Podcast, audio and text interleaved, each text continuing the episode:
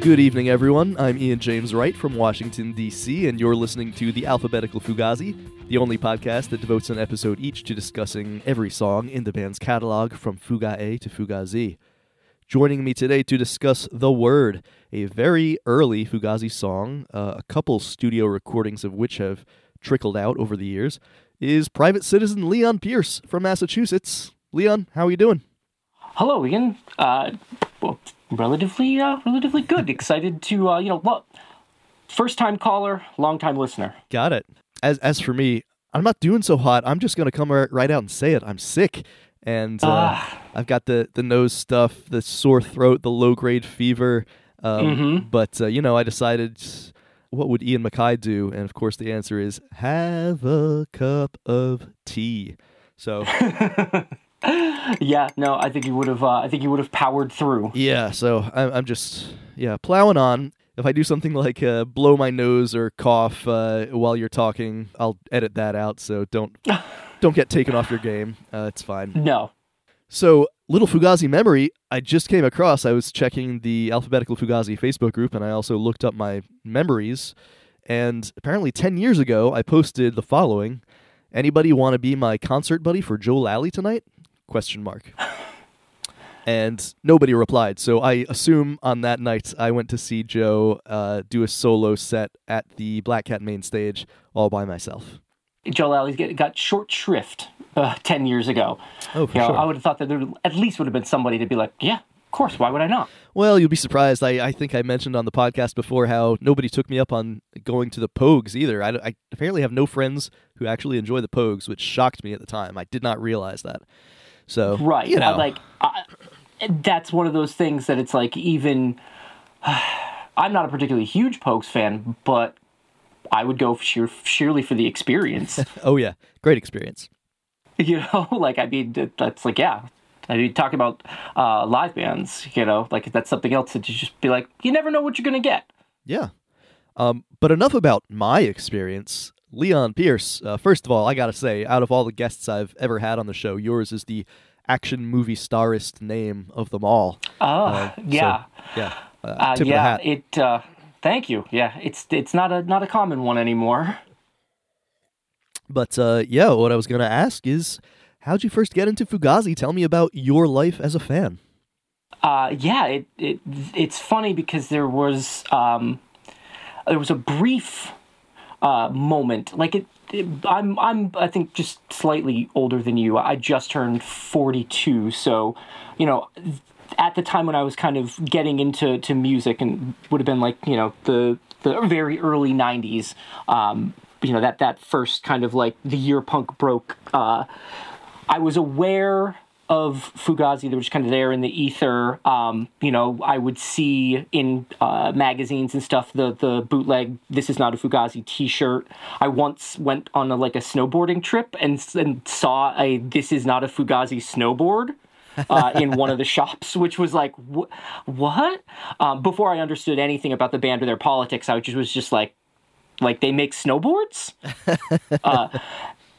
so like I would think it was uh I would have been in like eighth grade, and a friend of mine who was a little bit older had picked up the Seven Songs cassette, um, and he put that on, and I remember like waiting room like right away, totally got it. And then everything else was just kind of like it was just there, um, waiting for the tape to like play through and then get back to waiting room on because the uh, everything was on one side, so both sides just repeated. Uh, and that was kind of my first exposure to them but it was like quickly forgotten you know it was like i was kind of like just a like a dumb suburban metalhead at the time uh, and it took uh, like another year or so to, to start to like branch out into to other music and um uh I, I had then kind of came back around to them through other DC bands.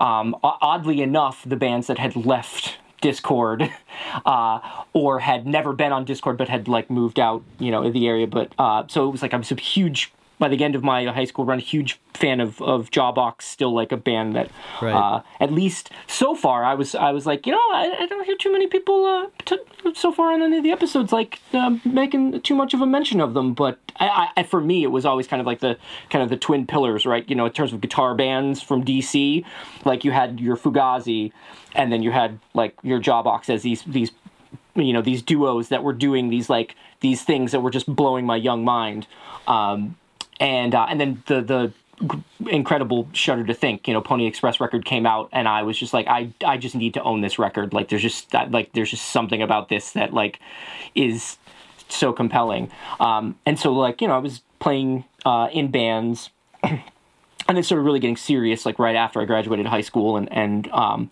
was playing in like a loud you know at the time power trio of like discordant but kind of melodic you know anthemic like rock music just this the stuff that I was influenced by. Um, and then that was a period of time where people were like hey like you kind of sound like Fugazi. And so we were like okay yeah. Like my friend of mine the bass player was like yeah. So he he gave me uh in on the kill taker. And it was just so funny. Like i remember taking it home putting it on Facet Squared uh, starts. And i'm like okay yeah all right all right. Once ian's vocals kicked in which is like if you, hadn't listened to fugazi uh, in quite some time and you're gonna put a song on that song in particular, I mean, Ian's voice is just shredded in that song. Um, and I, I, I stopped it and I took the CD out, and I was just like, I was like, I'm gonna mm mm uh, mm mm. Um, but Red Medicine, like once I heard Red Medicine, everything just like clicked, everything fell into place, and I was like, oh, okay, now I get it. Um, and once that happened, then it was it wasn't long to basically just be like, okay, yeah, no, all the rest of this up to that point makes sense because I think at that point, like End Hits had uh, had come out, um, and that was actually the first time I got to I got a chance before they they broke up. Uh, I saw them five times from ninety from ninety nine to like the end. Uh, so I yeah, managed to get like nicely. a yeah, packed them in there. I had some friends that were like real road warriors who would be like, I mean, we twice, one time drove from Massachusetts to DC um, in my friend's van, uh, which was a conversion van, so it was actually quite comfortable to like to travel in. We toured in it uh, once, and so it was it was, it was nice. Uh, and then we went to Pittsburgh one time uh, and saw them uh, as well. And then I got to see them just more locally, like in this area. But the first time I got to see them, and I think in my initial email I had said uh, to you that like I drove down with my brother to go see them at Fort Reno in the summer of '99, and that was when there was a thunderstorm. Uh, and they played for like half an hour, but it was like an, incredible that here is this band like giving it their all with lightning flashing in the background. I mean, the like you could see the water like bouncing off of uh, Ian's head, and they, I mean, they they they tried for as long as they could, and I was just like, that's a formative uh, experience to be like, okay, what other band would would do that? What other band kind of like loves the act of like of playing music and the kind of like you know a highfalutin term i guess of uh, a communion right? And that that kind of like that that punk rock uh like communion more that would be like oh yeah no like this is this is actually maybe potentially dangerous. Uh Yeah. but we're still gonna we're gonna do it like as as uh as much as we can you know? So that was like i was like yeah no that that's that's how we should conduct ourselves like that's kind of Yeah, I was I was at that show and it was simultaneously disappointing that they had to cut things short, but also really awesome. It's not Right. not the kind of thing you see every day from one of your favorite bands. no uh, i mean i live in massachusetts like i'm not used to the heat you know south of the mason dixon uh, and the humidity so we just sat like under a tree i think we maybe like went and got some food or something but it was just brutally oppressive to just like hang around re- like fort reno until they played uh, yeah it was it was like and every time I've been back to, to DC since, there's just like in the summertime, um, there have been points where I'm just like, God, I love this city, but I don't think I could actually like make it through a summer It's down there. it's rough for sure. Yeah, and I imagine also the the thing about the first time you go to any Fort Reno concert that Fugazi's playing, it was like you didn't know what to expect really. Like I don't know if I expected some kind of little amphitheater built into a hillside or something like that. But no, it's literally you get up to to it and it's this little square of wood for a stage Mm-hmm. next to a street light, and that was the stage lighting. And it's like, what? They're playing here? Yeah. And it was Mhm. amazing. Yeah, it was it was the thing that I remember at least the first time being really really excited about because it was also the first time that I'd ever been that far south, you know. So it was like, wow, like not only am I like going down to to see Fugazi, like I'm just actually getting out of like you know kind of the the greater northeastern area. Uh, yeah, so like I, you know it it was a situation that uh, you know I mean just like pretty much everybody. Uh, you know so far that uh you know that I've I've listened to um you know that that just it was just a total experience you know as a band um like incredibly influential um if not directly uh, more so like adopting a lot of the the um the mindset and the stances you know like like they posed a lot of questions that I felt like you could you know, it was up to you to answer for yourself you know Yeah. um it w- was a situation of like, well, you know, okay, well, if you're you're you know you're given a choice, how are you going to conduct yourself? Uh, you know, I, I and and I like definitely uh, still to this day, you know, believe that it's like you know it's a situ like you've got to play all ages shows. Uh, how how uh, whether it's behind the the the political side of it with uh, you know, I know Ian MacKaye has talked about the relationship between like clubs and alcohol, which is, you know, again, one of those things that kind of, you know, you kind of raise an eyebrow about. Or if it's also, um, I remember playing with a band once, um, and they were like, no, I love playing like, like age restricted shows. Like, you don't have these, like, these little kids, like, older people get our music. And I was like, so then you're like, you're kind of consigning people under a certain age to like only the things that like they're available to see they're able to see live. Yeah. you know? And it's like uh, personally i at, at, you know when i was underage it, there were times where i wanted to go see lots of like what would have been really amazing concerts uh, at that like nowadays would be unbelievable. You know like getting to see like radiohead touring the bends in like you know a small club in 1995 but i was 15 there was no way i was getting into that show. Like it just wasn't happening. Yeah. um, you know so like that kind of thing of, of that exclusionary aspect of it but also just how like bands should conduct themselves you know um, just ethically. Uh, you know the, the whole there's i think there's so much of um, you know like so much of that side of it at least in you know my experience um, that was either directly or indirectly kind of born out of a lot of the things that they put out um, in the early days, uh, you know, and they're like the the the stance of like, you know, I mean, something as as uh, you know at the time as radical as suggestion, uh, you know, that that's going to have quite an effect on on people of just being like, okay, yeah, like this behavior is is not acceptable. You know, you're going to shows and like you're going to shows and you want to be safe and you want to be respectful of people as opposed to like, you know, uh, like the, the the hardcore aspect of like kind of well hey listen you know like if you want to go up in front and see a band well yeah, you take your chances you might be getting an elbow in the face Right. um, or worse uh, but yeah just just a lot of things to the point of um, you know i mean we just always like the bands that i were in we just really tried to think about uh, those aspects of like merchandise. Like i think only the only like the first band that i was in we ever made t-shirts and it was like one run that like we hand silk screened and dyed and like kind of did it all ourselves. But after that it was like i don't i don't I don't want to do that. You know, I kind of like eventually presented it to other bandmates as being like, I don't know, like, I mean, and maybe this is pretentious, but I was like, if you went to go see like John Coltrane or Miles Davis or like some like, you know, some jazz great, um, would you go and then buy a t-shirt afterwards i was like no like you had the experience and like that's like that's that's that's it like that's what you had and you don't necessarily need anything beyond like the music um so i yeah like never wanted to ever do any of that afterwards and um you know just just a lot of those little things that like that you know kind of the meta like of being in a band Right. that I think a lot of us just kind of like you just kind of gloss over.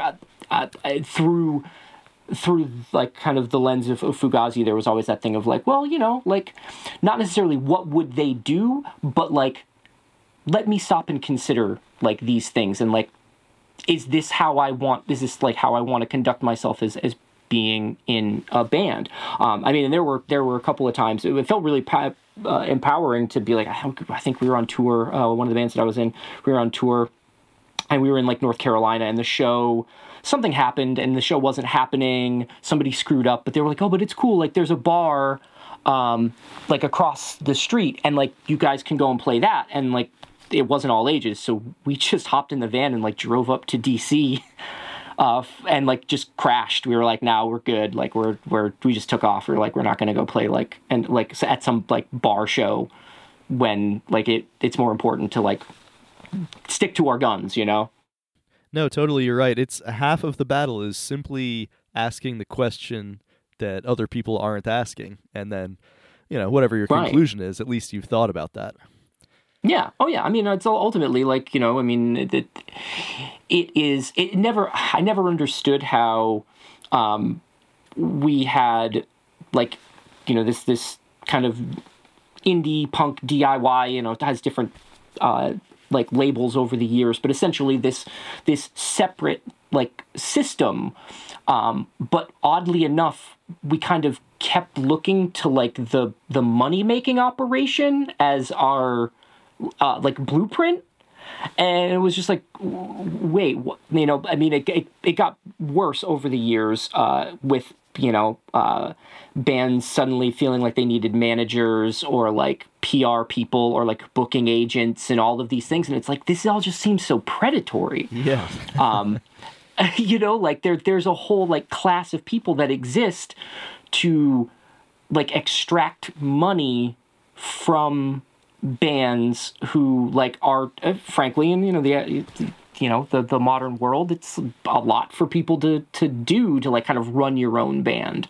Um, so i can understand on the one hand where it's like hey we just want to play the music but it's also kind of like again for me just as it, it, was like no like none of this stuff like i find all of it to be very distasteful. Um, and if that ultimately means that like we don't get the kind of like quote unquote success as some of our our peers or anything like that, then that's like that's okay.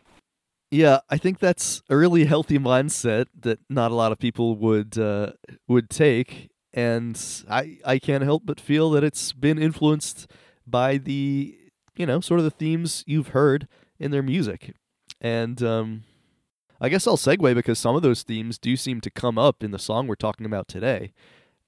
Yeah, uh, and I guess we'll dive into that. So the song is The Word. It's a very early Fugazi song. They played it at their first show ever uh, on September 3rd, 1987. And uh, they last played it uh, a little over a year later in Torino, Italy. Um, so that in that timeline, they did play it often at those early shows. But um, yeah, the chronology that I see is there. There are really two recordings that you could listen to, two non-live recordings, and the first one, uh, well, I guess I'll talk about it chronologically in terms of Fugazi. Like the first time they recorded it was January 1988, and that was re- eventually released on their first demo uh, in uh, 2014. And then they recorded it at the very end of that year in December 1988. You know, shortly after they played, uh, th- they played it live the last time with John Loder at the Margin Walker sessions, uh, and that was released uh, eventually in 2002 on the 20 Years of Dischord box set. So, yeah, th- that's sort of it. They they they debuted it live 87, recorded it once January 88, recorded it, played it last November uh, 88, recorded it one more time December 88, and then never released it on a record or played it again. Yeah, yeah, it's actually pretty fascinating. Um, you know, when it first came up, it, you know, it's one of those things that initially uh, it was kind of like, oh, like this, like this kind of cast off. But it, it's actually the more I kind of dug into it, the more I was like, this is this is I think any one of these songs is um, like interesting in its its own way. You know, furniture is like pretty fascinating because it, it was dead for so long and then kind of like roared back to life like in this big way. Um, and even stuff like you know, uh, in defense of humans or, or um, you know, turn off your guns. Like these are things that at some point you know like were clearly like important to the band, but then kind of fell by the wayside. But I kind of did some of my own uh, digging because uh, I was I was curious as I was looking. Like, yeah, they played it for about a year, but like at a lot of the shows, or at least the shows that that had set lists, like it was oftentimes like they closed sets with it, right? Um, or for a while, uh, they were doing the word and then going into Glue Man. Um, for a while, it seemed like that was kind of like their their like tour, uh, like closing like duo, or they'd come out they do it as an encore. So it's like you know, even though they never used this set list, like there's still some conscious decision in terms of time and in terms of kind of like energy. Uh, so like it it kind of continued to have a place of like clearly importance. You know, if in their first few shows they're going like, okay, like let this is this is our closer. Um, they're not gonna just like be like, well, yeah, uh, we just I don't know, we ran out of time and we're just picking a song. You know, like there there there is gonna be some like deliberate choice there. So it's it's like wow, like what about it how did it go from like seemingly having this kind of like this impact you know and having some value to then being like yeah nobody's going to hear this song for like 20 years yeah that's absolutely true and i think it's so valuable to have that first demo as a document because you can compare how the song evolved both on record mm. and sort of like in their minds over the course of one single year and yeah, yeah I, I would recommend for our listeners to listen to both of those uh, if you can. It's, uh, I, I mean, I, I must say too, I myself had really only heard the song a handful of times before starting this podcast, and I sort of consciously made the decision to avoid it, so I would sort of come to it fresh. Um, of course, mm-hmm. I had heard the first demo recording, and I had the the early live show recordings that I had listened to. I heard it there, but it's not one that I went back and sought out a lot. So it's still a relatively fresh song to me, and it's it, it was interesting to listen to with uh, sort of fresh ears and see what I could glean. Yeah, likewise, it was just something that was pretty low on my my radar. You know, it's like you give it a listen and, and it's kind of like, okay, yeah, that's like early Fugazi. Um, but there's some some interesting uh, structural things uh, that I guess kind of maybe point the way forward a little bit.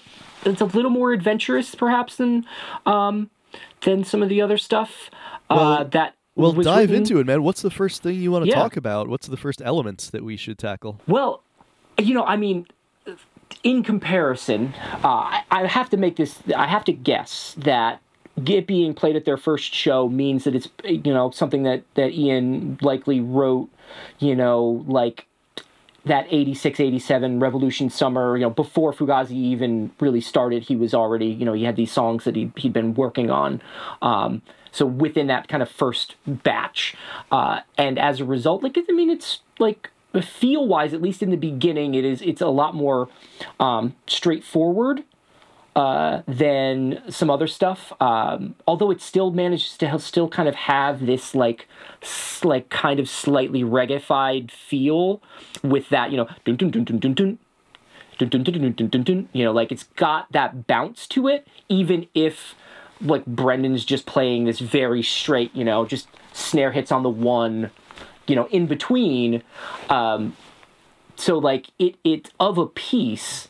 Uh, and yeah, like I mean, at least if you're looking at kind of that first section, um, it's it's you know, it, I mean, it, it it's not terribly remarkable. Um, you know, I, I I think what on the demo, it's a little noisier. There's a little more in the in the gaps um, with Ian doing you know different like uh, making different noises, uh, you know, pick scrapes and some kind of other like ancillary stuff. Um, but uh, yeah, I, I would say that you know, the sound overall is more aggressive in the first demo. Like there's the snare uh, hits are much brighter, you know, there's there's sort mm-hmm. of a more full snare sound with more bottom on the uh, the Loder, the John the, the Yeah. Margin Walker sessions. There's Yeah. I feel the same way kind of about the sound of Ian's guitar. It's so it's like so sharp in the first demo. It's like like sort of like laser like uh, in its tone, and I think it's a it's sort of darker and rounder in the Margin Walker sessions version. Right. But uh, at the same time, Ian has become clearly more proficient at playing it. It's he's getting that like trademark Ian MacKaye, very powerful, very accurate picking hand thing going on. Right. And what is funny about the uh, the you know what would what we could consider kind of the official studio version, you know, for for all intents and purposes, like that that margin walking session one. I mean that that it's like I was listening to it, and the first thing that struck me was it was clear that like they were exhausted because they're not particularly tight on that like recording um with that uh like it's it's a little sloppy in that first part i was uh, was a little surprised like Yeah. to hear at points just like it was like oh yeah like this sounds because i mean that's like a very uh that was like a contentious uh, and exha- they, they were exhausted and like they were definitely not happy with with the the full results of of what they were were doing so i mean i can understand why they like got through that and they went yeah, I don't think we're going to be putting that on the uh, on on the you know the album or eventually or even the EP being like yeah we're going to pare this down. I don't Yeah. I don't I don't think this one. Um, yeah, just purely from a playing uh, perspective, I don't think it's as um, I don't think it's as good as as the the demo. I think they're they're playing as crisper on the demo. However, um, you know, like if we're going to talk structure, you know, you've got that that kind of verse. Uh, which is just that stop start, you know, dun dun dun dun dun dun. Which, Dun. which, by the way, by the way, I hope this doesn't ruin it for anybody. But Yeah. does that remind you of "Whip It" by Devo? Uh, let me think about it. Like, try to sing "Whip It" over that. It's perfect to me. It's like it's so much like that. Yeah, you know, I mean, there could be a little bit of that. I was just thinking about. Yeah, it is definitely not nearly as like willfully nerdy, but there is that like But there's that Uh, jerkiness that, kind of Mm-hmm. reminds me of that, and, and it's like, yeah, it's for the first, you know, half of the bar, it's sort of jerky, and then the second half, there's there's no riff at all, and it's just the drums Right. keeping time. So I guess in that way, it Yeah. reminds me of that. and then you i guess you have what would be considered like a like the kind of the the chorus um it, you know it, it's definitely a little bit more anthemic when they actually say you know um like what is that word and uh Guy, you know did like uh, comes in doing backing vocals um and that you know just kind of opens it up a little bit more and it's got that kind of especially when he goes up high to like the octaves up high that's like a very signature like kind of early uh uh like Fugazi, like Ian, like guitar move to be like, you know, okay, this is like we're playing like, you know, the chords is very powerful, and then I'm gonna go up high, Right. Uh, for know, kind of slide around. Um, yeah, that. So like you know, you've got those those kind of two sections, and then where it gets interesting, I guess, um, is when it finally gets into that like really slowed down middle section. Yes. Uh, which Which on you know, the first funny- demo is so dubby.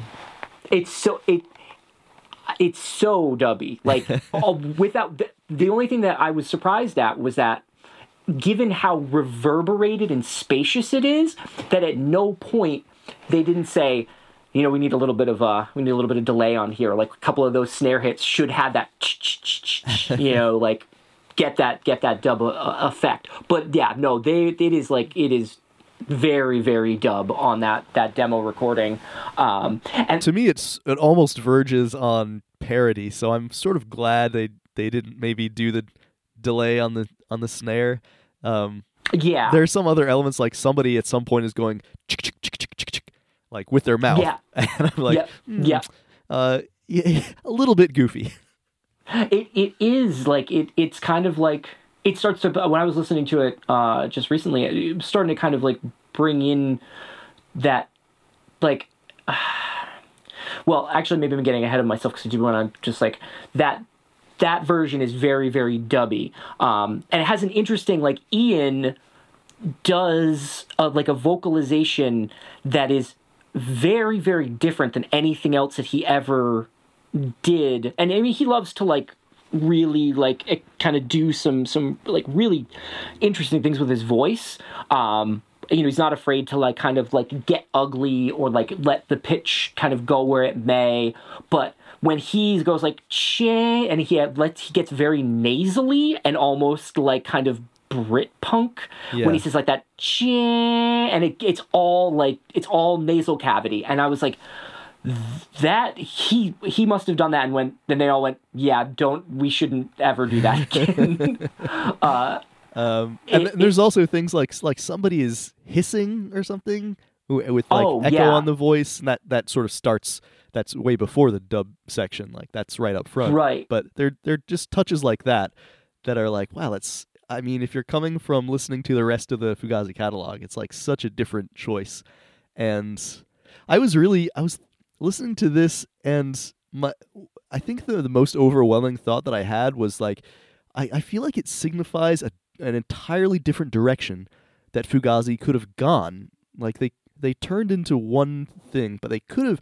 I feel like they could have been sort of the DC punk like goofy party band almost. Like if they had followed this sort of direction. It's Mhm. like it's so um like not only the the music but just sort of the playful sarcastic taunting nature of the lyrics, right? Oh yeah, And- yeah. The way that it's uh, the way, especially the way that the um, the the '88 version uh has that uh, like the part about like mom and dad. You know, Yeah. life has got me down. Like it's very like yeah. It, it when. It, the, the, and I think that kind of goes hand in hand with like kind of the the, the message of, of the of the song.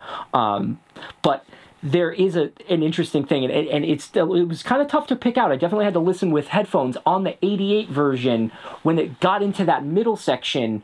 Um, it, you can hear Guy playing clarinet mixed I was- low. Yeah, I was wondering what do you, you think that is clarinet? Because I, Oh, I it's definitely it's definitely clarinet because he because he played clarinet on version. Um, yeah, but that was so much probably- later. I was like, was he was he doing that at the time? Um, so, yeah, yeah, That, that's what I was really surprised because it's like you know I know that he busted it out live um, a couple of times like in the in the like in, in instrument there's like shots of him playing it and then like what it's on uh, version very prominently but then also like there's a little bit of it in Floating Boy.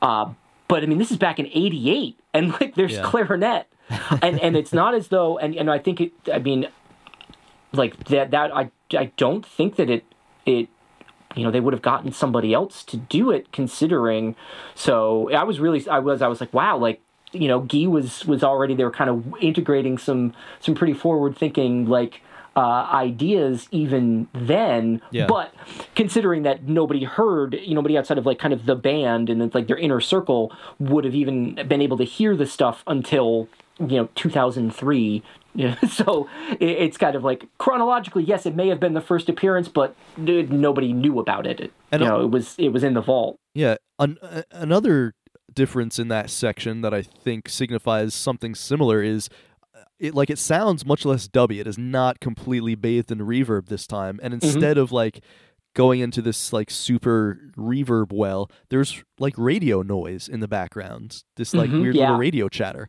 which like come on, they were doing that on the argument. So Right. it's that's that became something like the direction that they leaned into more and away from the like being like the the dub worshipping dude even though they they still did worship dub music like they just it didn't come out in their music uh, as it turns Right. out as much Right. Yeah. Yeah. And that's actually probably for the best because I mean I think that like that that whole trend. Um, ultimately, I don't think that like I think it it it, it became very much like a signifier of kind of that that time in DC, like that that late '80s period where kind of everybody was were like dub freaks, and you know like kind of had those those elements uh, in in some way, shape, or form. So it it, it you know it, it's not that they necessarily knew, but you know, I guess it is a bit of a, a sign of um, of how forward thinking they were and like how like how creatively restless. You know that Yeah. they're like, okay, well, if we're we're doing this song again, we're not going to do it like we did it like even a year ago. Like we're already thinking ahead and like on to the next thing. So like how can we approach this with like a completely kind of fresh set of ideas, even if like structurally it's all still the same more or less. You know, that part still kind of is what it is. Um, but all of the little background, like uh, Right. like the texture is, is totally different. Uh, and structurally, there are a little bit that like the um, that doom doom doom doom doom that kind of big anthemic like descending riff. Um, Yeah, what I was thinking is- about that mainly is even though basically what Ian plays is the same on each version, in the the first demo version, it sounds like it's a guitar solo. Probably Yeah. mainly because there's tons of reverb, tons of But- reverb. but in the other version, it does not sound like he's playing a guitar solo. It sounds like he's playing a riff. And Yeah. Uh, um, and the the arrangement is different too. Um, yeah, and and it it and I wonder if. Um, I- and there, I only listened to. I could really only find without. I didn't go and like, um, like download any of the, um, like the the shows uh, from the archive. But I was like looking on YouTube, and I did see. Uh, it might. Geez, oh, uh, you said that they that that as far as you knew, the last time they played it was in November of '88, right? that's what I Uh, yeah, that's the last I can see on the what Fugazi what live did series you website. did you put down like what was it 1120 i think was because i actually went and like did the same thing i kind of like mapped out like when they were playing at least to the best of what was documented yeah, November um, twentieth, eighty eight in yeah Torino. there's a there's a live show of them in france two days later that's on youtube um and they do it as an yeah, it's the 22nd. They do it as an encore, and there's even like a like there's like a fight in the audience, like at the beginning of it. Uh, so very classic Fugazi. Uh, and they have to like break it up and, and kind of stop and then get back into it. Um, but it's very much like it. It's uh, like what it what the, it wound up being on, on Margin Walker. Um, with that whole like once that that comes that that one part comes in, instead of it just being like kind of that same um, kind of groove, but with that that descending line, like everything really breaks into something a little more up tempo and like more aggressive.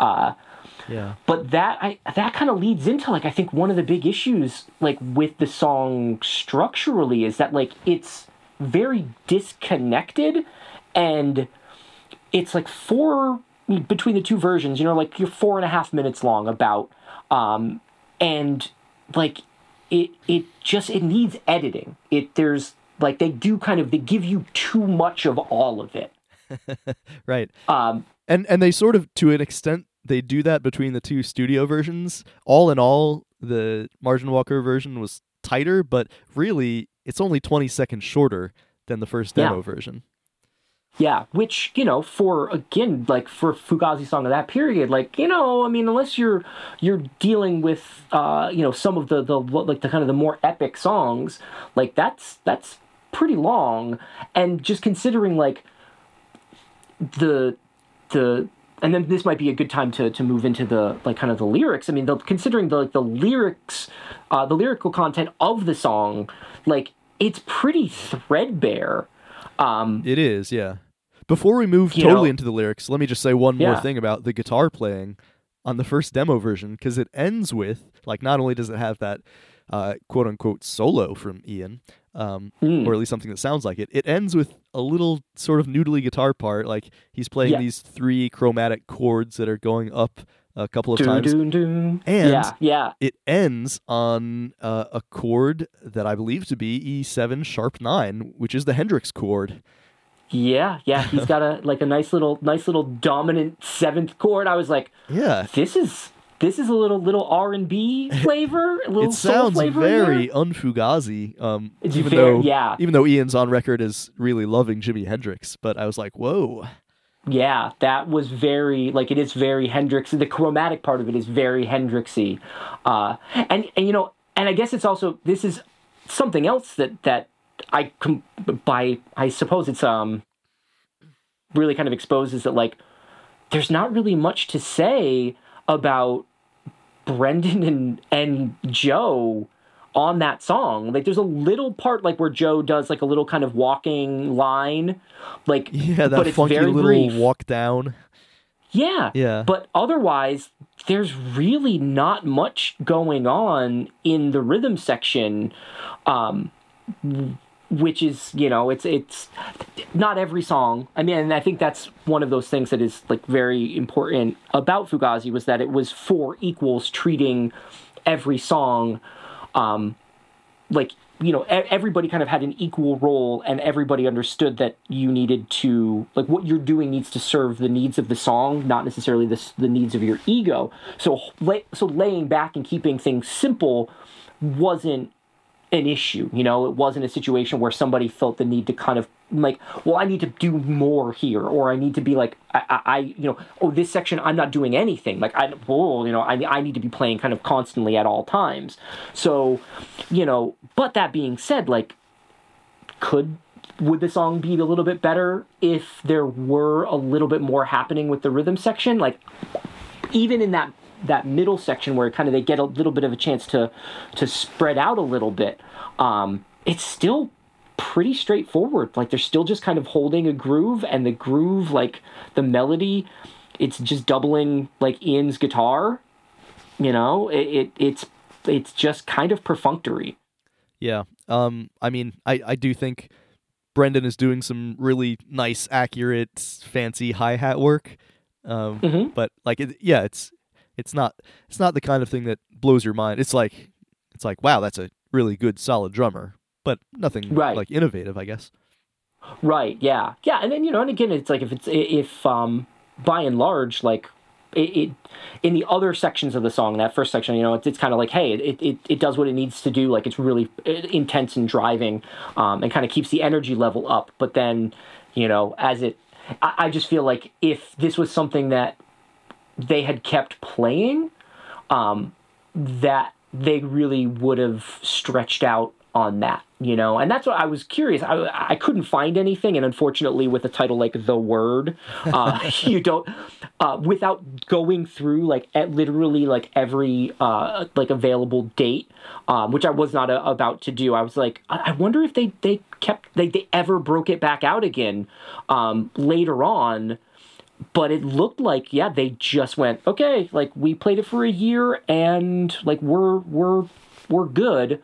But this was also a period too where you know i was listening to a, like a different interview with guy on um like on uh, the end on end podcast uh and he was talking about this period of time and like how songs were just coming fast and heavy Right. you know? I mean it was just like this is a like a super fertile time for them. So you know it's like if it having played it so much you know getting to that point of just being like yeah no, it's just not really it, we it, we're not feeling it anymore. And then you know like recording it and i wonder if kind of a subpar recording was kind of that final nail in the coffin of being like well we've got it recorded. It's in the bag. Like it's there none of us really feel like we want to play it anymore Yeah. um, when you've got so many other things. I mean, when, once you get through 88 and you get to 89 and then you see all of the new stuff that like starts getting introduced into the set. Yeah, like, especially as just G like, plays yeah. more of a role in being a creative force. Right. Yeah. This this song just kind of was like, you know, it, it served its its purpose. Um, you know, and and and clearly was like, you know, I I remember Mark Andersen like mentioning it at one point. You know, talking about like a great early song. You know, um, but it definitely is something that like only like real like Fugazi old heads like would have remembered for quite some time, um, and the, the the rest of us like the large the public at large just wouldn't have have known. Um, but yeah, yeah. So I just was like one of those things. It's like. Um, there's there's stuff to like, but then there's so much more where it's like, wow, like if the band had pulled a furniture on it, like what would have happened had they came at it with fresh ears? Um, because yeah, like there's there's things that are pointing the way forward. They were clearly wanting to do something um, that they weren't doing in some of the other songs, um, but it was kind of like they were reaching too far and and doing too much, and it was like you know we did this for for four minutes. It feels like way longer. And in a way doing too little because like the the Fugazi catalog on record is not without interesting breakdowns, but there there's more content in there. It's not like it's not usually something with a lot of space um, where where they just sort of get loose. You know, Yeah. it's it's some it's often more intense in a different way. Yeah. So yeah, I like I feel like if they had pulled a furniture on it, they might have sort of excised that breakdown part, or or come back in a very different form. right they, they kind of learned a little bit better editing uh, at at that point i mean and i think like you know I, as a as a musician yourself and you know as someone who also you know continues to, to play music and like you know you write songs and in your early days, especially when you're kind of establishing like the sound of a band, the identity of a band, you know, certain things like they serve a, a like a purpose and they meet a need. But as the band grows, like you you do get to that point where you kind of look back and be like, this is not reflective like of who we are anymore. Um, and it's just like yeah, some of those early songs can easily get like you know fall by the wayside and, and it just seems like you know comparing the two versions um you can really kind of see why like this song uh unlike some of the other ones uh just just kind of ended up like just just yeah fading into obscurity. Um like eh, but but again that being said it, it's still a fascinating document uh, any one of these songs any one of the these these kind of like um like obscure and rare songs are fascinating for for different reasons. Um just because like even at the very earliest stage um they were like open to like some some pretty like structural and conceptual experimentation um you know and i mean it would take a lot more time for it to kind of come full flower you know especially considering like if you if you take that little snippet from the margin walker session and it's like they wouldn't even do anything like that until like seven years later you know they're Right. doing like red medicine they still had they still had to record three full lengths before they were like ah you know maybe we should like get a little dubby like maybe you should pick out your clarinet um Right. you know let's really play with the studio so it you know it, it's just like um yeah i think that again that's a testament to like how like febrile and like uh just their minds uh were even then of just being like new sounds like which is new sounds we want to we want to always be like kind of like feeling like we're moving forward creatively um even if like by and large you know the song was certainly a relic Yeah.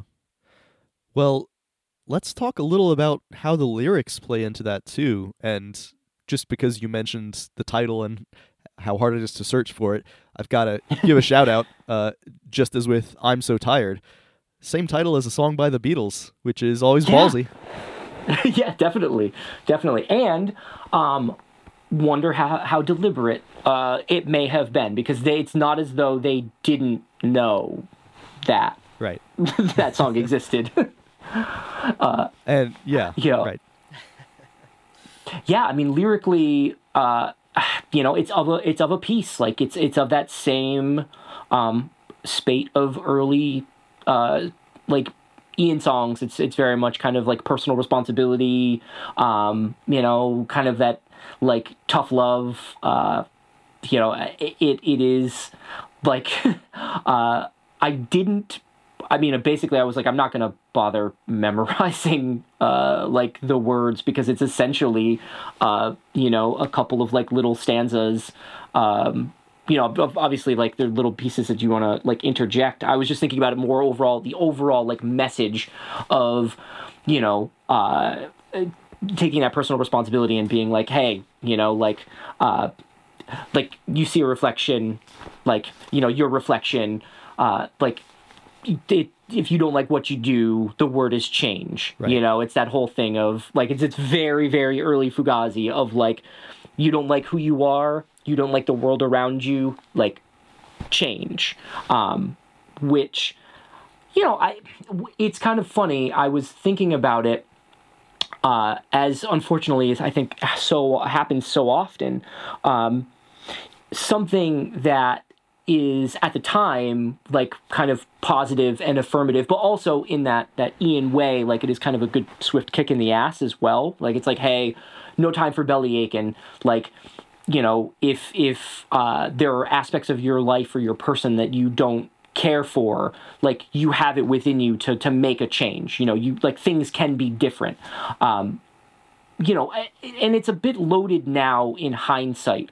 But the thing that kind of struck me is that you know you, you have this thing that like is kind of coming uh, from this very like leftist like very punk perspective but over the t- over time this kind of thing has has been twisted and changed and co-opted and so now like the thing that made made it uh, the thought of it is that that kind of trite tired uh, you don't like your job? Get a new one. You know where it's like a change is not that easy um, it is a little bit of a privileged uh, position, sure. Yeah, yeah, and it and it has been, you know, now it's become that thing where it's like now it's not it's not, you know, like punks telling punks like, "Hey, you don't like, you know, what's happening." And that's why it makes me think of like again that, that the time period that it would have been written in was that period of time where like everybody, you know, from the older like guard of of uh like DC hardcore were just tired of like what the scene had become and they wanted something more you know? So it feels like that song is kind of born out of that frustration um you know? And it's there and uh, the, you know it also kind of makes like a nice like bookend with waiting room because it's also like him being like you know like i'm ready for something to happen. I don't want to be sitting on the sidelines. And then this is also like we need change. Something needs to change. Um, but it's just funny that like you know here's here's this thing that is like it, it is um, at its core like it is you know it is a, a positive message but it it's now like one of those things that like gets thrown in in, in people's faces uh, and is almost a way now of kind of minimizing the desire for change. Oh, you want to you want to make a change, and it's like concern trolling of being like, oh yeah, no, we we we we, we need to make a change, but we need to consider like this this how are we going to pay for it? You know which is a, a repeated refrain. Um, so yeah it was just there is there is a, a little bit of when I have to acknowledge that there is a little bit of, of privilege in there, which I'm sure that like you know should he and I was looking for an interview I, I couldn't find anything uh, where he actually talked about you know maybe it was the first demo or some of the songs um, because I was curious to see like what like uh you know a middle aged Ian MacKaye's take on something like that would be now Well, that's You know? that's kind of what I was going to say. Is to be fair, maybe it's not so much that times have changed or the political situation, but that we have changed, and in getting older, the like the idea that you can just change your life seems privileged to us, uh, men of a certain Mhm. age, uh, because you know sometimes we have families to support, sometimes we're looking ahead to retirement and want to feel secure in that. So it it it becomes less and less possible the older you get, and and you sort of feel like, well, that's fine for you, young Ian MacKaye. You can change, but Right. uh, I I might not be able to, and you know, Right. part of that is Yeah. is fear, maybe, but yeah, I I think in a way some of the audiences maybe aged out of being as receptive to that kind of thing.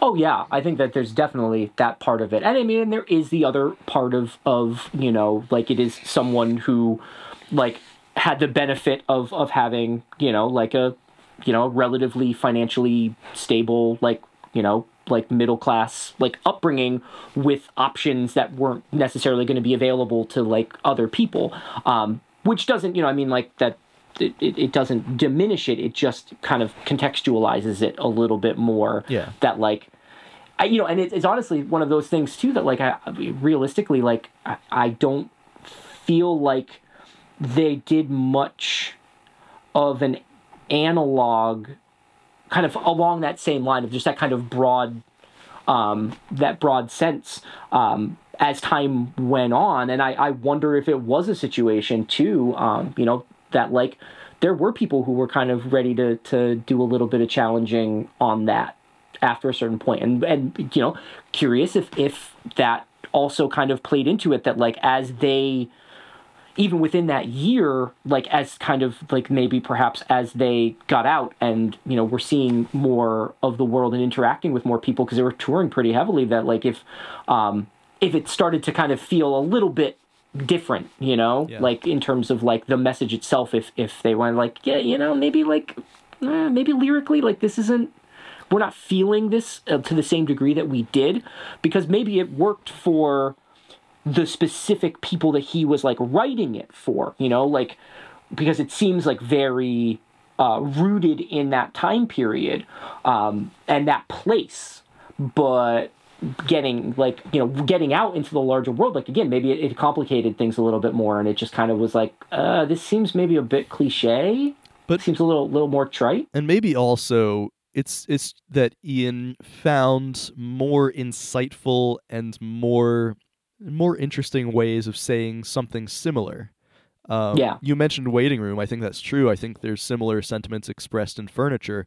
Something we haven't brought up is Badmouth, where Mm. that's a song that concerns change, but the perspective there is well, uh, think you have changed actually, and now that you are different, you can't be what you were. So stop being fixated on that and and start living the change that you have made or that has happened to you, and right find a place within that. Which is, I think, there's so much more to that message.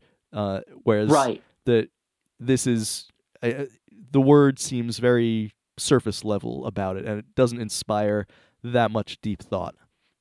No, yeah. If the if the if it is, uh, you know, and Ian was more like given to like making like these kind of declamatory like statements. You know, he definitely wanted to have like more of a message. But when you spell it out like as obviously as you don't like what you do, like the word is change. Yeah. Um, that that seems to harken back more towards like the way he was thinking in like embrace or in even in minor threat of just like i'm just spelling it out to you you know um as opposed to like you know like I, i'm trying to think if there was if I, i'm imagining maybe i'm just imagining this or something but you know the idea of like fugazi will you know like they would with their words um you know kind of everything they would cook you a meal but it was your choice whether or not you wanted to, to eat it you know like it was like hey everything's here and we'll serve it to you but like this is like you know you can let it you can you can let it go cold on the plate but like this feels a little more like force feeding Uh huh. And you know? and you know speaking also of minor threat and embrace i always it's it's a sort of a mantra with me and i have to remind myself sometimes that i think a lot of the time a song isn't a manifesto. And Mhm. you can you can look at this song that way but you can also look at it as ian writing about his own subjective personal experience. He wasn't satisfied with his situation. He wanted to to change himself uh start playing different people start playing new kinds of music and i mean hell the the music in the first demo of this really reflects that so Yeah. it's like yeah you, you have you have witnessed uh or you are witnessing Ian MacKaye in a cocoon and this is what is developing and he's he's changing and that's what's on his mind Yeah, and and and you know, and it's not to be like entirely like derisive. There, the tone of it, as you know, you mentioned before, like it's like a pretty playful, like song. It is not nearly as, at least the first part of it, is not nearly as like dour um, as like they they they could get um, about things. Like it does seem a little bit more like like instead of being like a lot of finger pointing, it's more like kind of like a like a nudge in the ribs at points, you know, where it's just kind of like, eh, you know, mm. um, and it, it does seem like his delivery, his vocal delivery, um, the like betrays that. Like it is not nearly as like he's not he's not barking it out. Like it has some some like humorous uh aspects to it. Uh so like it, it does kind of soften that a little bit more that um you know but even even the way it is like everything kind of comes back to it takes until that that uh that like dubby like just kind of the halftime section um before they even say the word like they say the change you know everything is just what was that word? What was that word again? Uh, what was that word? Um, or the word is you know like so it, it even then is kind of that that thing of like you know hey like you know somebody's kind of bitching about things and it's just like hey you know like up upstairs here you know what you need to do so like much like with with uh, like Badmouth, that uh, it, it's like, hey, you know, you, you you can change. There's no point in focusing on the past. There's no point on focusing on these um, these negative aspects if you have it within you to like to make the change that you need to make to like be in a, a better place. Could he have said it in a in a better way with a little bit more nuance? Like, oh, definitely, you know. But there there is like I mean, just like with anything, there's there's a kernel pointing the way towards like greater things in the future.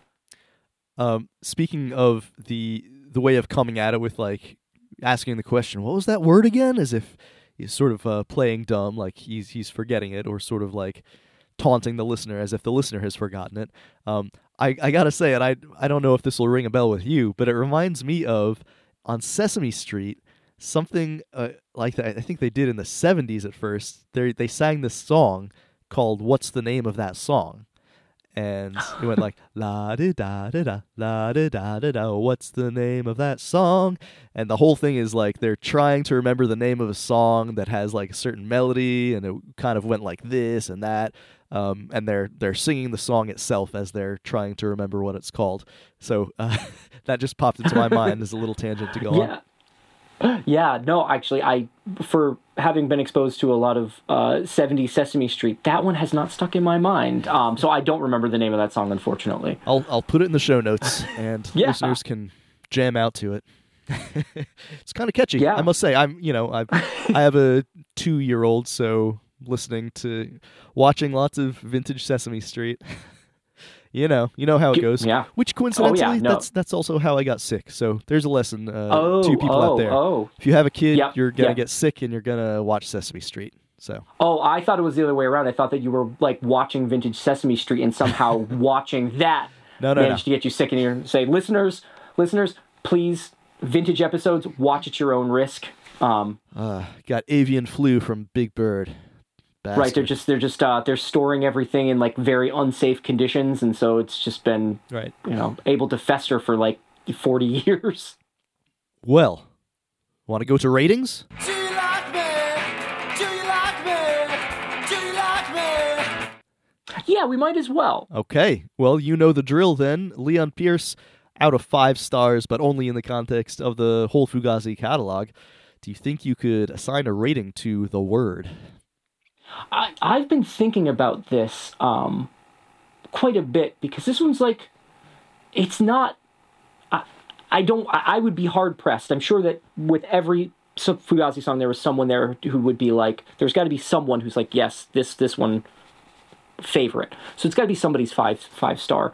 Um, but do I feel that it is like a, a very like low on the scale? Like is this like a like a I, wouldn't think it's a one star or a, a two star. I mean I feel like it was important to them at a point um, because it wouldn't have played it in like these prominent positions.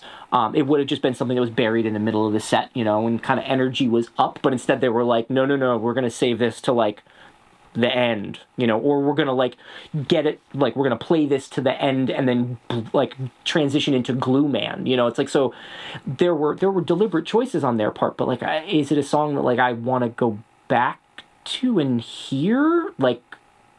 you know i'm like no so i think i think i need to kind of say hmm i think for anybody who has an interest in the the band um we'll split the difference and i think like i think a 2.5 because it's like it's a it's an important curio. I mean anything that they recorded in the studio uh, is worth giving a listen but um yeah i mean it's it's it there's a reason it didn't end up on the first ep there's a reason uh it didn't end up on margin walker you know so Yeah. um i would i don't want to say it's inessential but it is certainly um very much of a time and place that they very quickly outgrew Yeah, that's the thing with I think Fugazi almost always made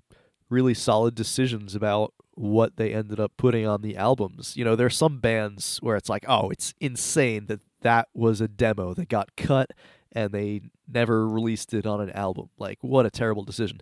But Fugazi's not one of those bands. And I think for me, the ones that got left on the cutting room floor, generally, they made the right call. Um, Yeah. and so, yeah, I, I feel that about this. Um, I th- the phrase that really came to mind was like empty calories. It's like it's sort of a fun one to listen to, but just when it comes to both the music and the lyrics, there's not a lot there. It's like it it's mainly interesting to talk to, about in relation to uh, the Fugazi that we know that they became. Uh, so yeah, if I'm really trying to think about the song per se, I'm gonna do one and a half stars. Yeah, that makes that makes sense. Yeah, no, it, it is.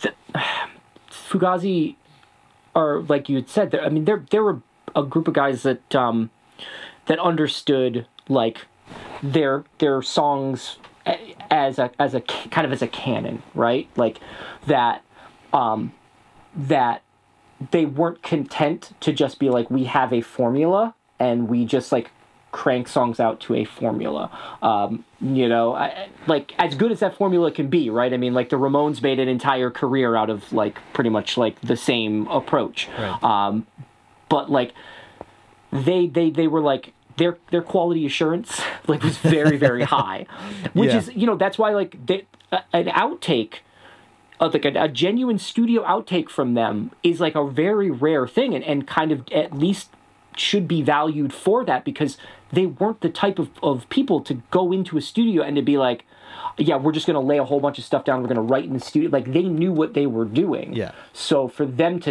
to make a decision to be like yeah we recorded this but then we decided it's not going to see like a, a release you know again for anybody who's like an aficionado of the band like that's an interesting kind of rabbit hole to go down um yeah Well, speaking of going down that rabbit hole, let me consult the Alphabetical Fugazi Facebook page and see. For some reason, I forgot to put this in my notes uh, to copy them down, so I'll have to navigate over there now and Ah. see what the listeners said. Uh, I I don't feel like we got a lot of comments. I feel like it's very possible that people don't know. Maybe a lot of people haven't even listened to this one but I I would encourage people to uh, go ahead and, and take a listen, even though we've both given it sort of low ratings, uh, as you said, totally Yeah. worth listening to. Um, yeah, um, Thomas Harding says anyone who likes the demo only tracks, such as The Word, Turn Off Your Guns, and In Defense of Humans, would do well to listen to the Bay Area outfit Fuel. Also, these tracks always remind me of Swiz, who are now seemingly forgotten by many, but were hugely influential at the time. I think it's weird we talk about all the bands Fugazi influenced, but rarely about bands that influenced Fugazi, as if the cross pollination was only a one way process. Uh, good comment. Yeah, I, I don't really know Swiz, so um, yeah. Yeah, I mean, I'm a I'm a, like a really big Bluetip fan. Um, but I went back to like to listen to Swiz, and I was like, it's okay. And and I mean, even like uh, Nathan Larson, who was in Shudder to Think, like in their like Pony Express record, like their their second like their major label period, like he was like in in Swiz. So it's like there there's some people in there that I really really like, but they made music that I was like, this is okay. Like it really wasn't, but you're right. I mean, he's right. The, the no band is an island, and and there hasn't really been a lot of of talk beyond kind of the greats, right? Like that that influenced Fugazi. But I mean, I'm sure as as creative as they were, like you can't help but have open ears to like things around you, even if it's not like they're not directly copying sounds. Like they're they're definitely like picking up on vibes. you know? Yeah, definitely. Uh, yeah. Also, Gonzalo Leva Bastias says, "Does this song feature the only known guitar solo from Ian?" And uh, Bradford Goodwin says, "For the Beatles, it was love. For Fugazi, it's change. A word they live by in this shape-shifting song feels like an anthology of past, present, and future musical styles, both for the individual members and the band as a unit." I hear echoes of embrace in Ian's vocals and harbingers of songs like Styrofoam, Greed, and KYEO in the guitar riffs, while Guy gives his best Flavor Flav hype man and flexes the oral percussion skills he later used to mimic hi hats in Waiting Room. For me, the song Mhm. is not greater than the sum of its parts, but its parts are great, and this band became the greatest, so it merits repeated listens.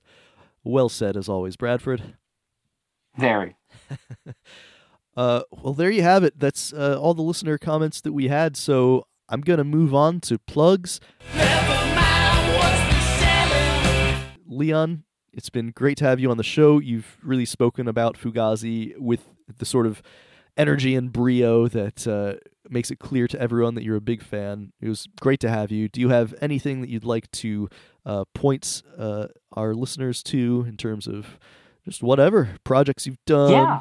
Um, Yeah, I suppose. I mean, uh, like uh, I've been slowly but surely uh, working on um, a lot of solo material. Um, you know, and it's, it's it's a bit of a it's a bit of a documentation process. Uh, you know, things are kind of still in the the demo stage. Um, but uh, I yeah just basically just post them up to SoundCloud. Eventually, you know, once the kind of the COVID craziness continues to ebb, fingers crossed, um, I will get around to like actually finishing things up.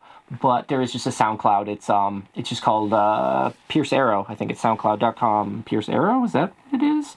Like I very bad at uh, self promotion.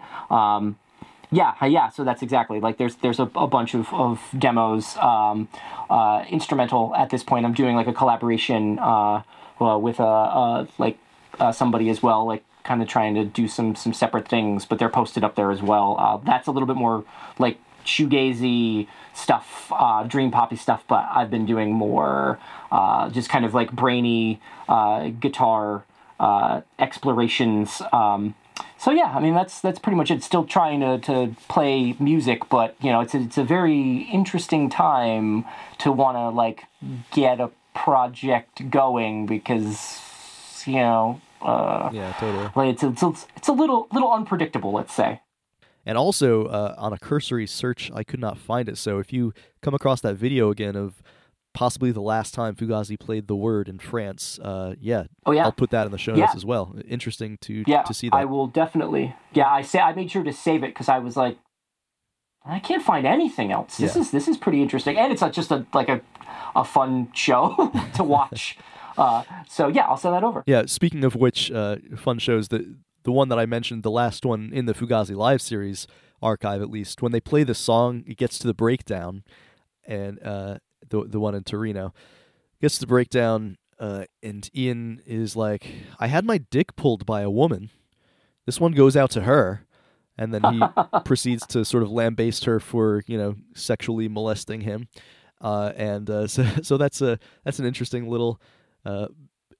It's it's it also shows another way the song can be used to like point out a particular person and be like, listen, you should change. Yeah, right, exactly. You know, I mean, especially considering, uh, you know, the the entire uh, the fact that there were people who like went to Fugazi shows simply to try and like rile up Ian. you know, that is that that- it would again in an alternate some alternate universe where they continued to play that song. That was you know Yeah. that was the, their call out song, right? Yeah, that would rile me up. Um, Yeah. well, uh, again, great having you, Leon. Nice to talk to you today, and Yeah. uh, I'm we we got through it. We're at the end. Uh, I'm, Yeah. I'm. You know Yeah, what? yeah, I'm. a- I'm even feeling a little better than I did when we started this. I, my throat is not as sore. I think I'm going to be able to swallow when I go to eat dinner after this. So uh, I, I'm looking. You know, I'm optimistic. Here we go. I I am uh, I'm very flattered that uh, our conversation could could be so good uh, for your health. But it's it's been a pleasure. Uh, you know, like any opportunity, you know, to talk about uh, Fugazi uh, is is an opportunity that that you know one I think should should take. Yeah. Uh, even even if it is uh, something that is uh, you know like a little little out of like most everybody's uh, wheelhouse. Yeah, totally. know? Yeah. Answer the phone, guys. Um, well, yeah, that's awesome. And uh, Leon, if you want to reach me again, uh, same as the listeners out there, you can always reach me at fugazi a to z at gmail.com. And the Facebook group again is just called the Alphabetical Fugazi. Join up, and I hope you'll join me for the next episode when we'll be discussing Turn Off Your Guns. Until then, keep your eyes open.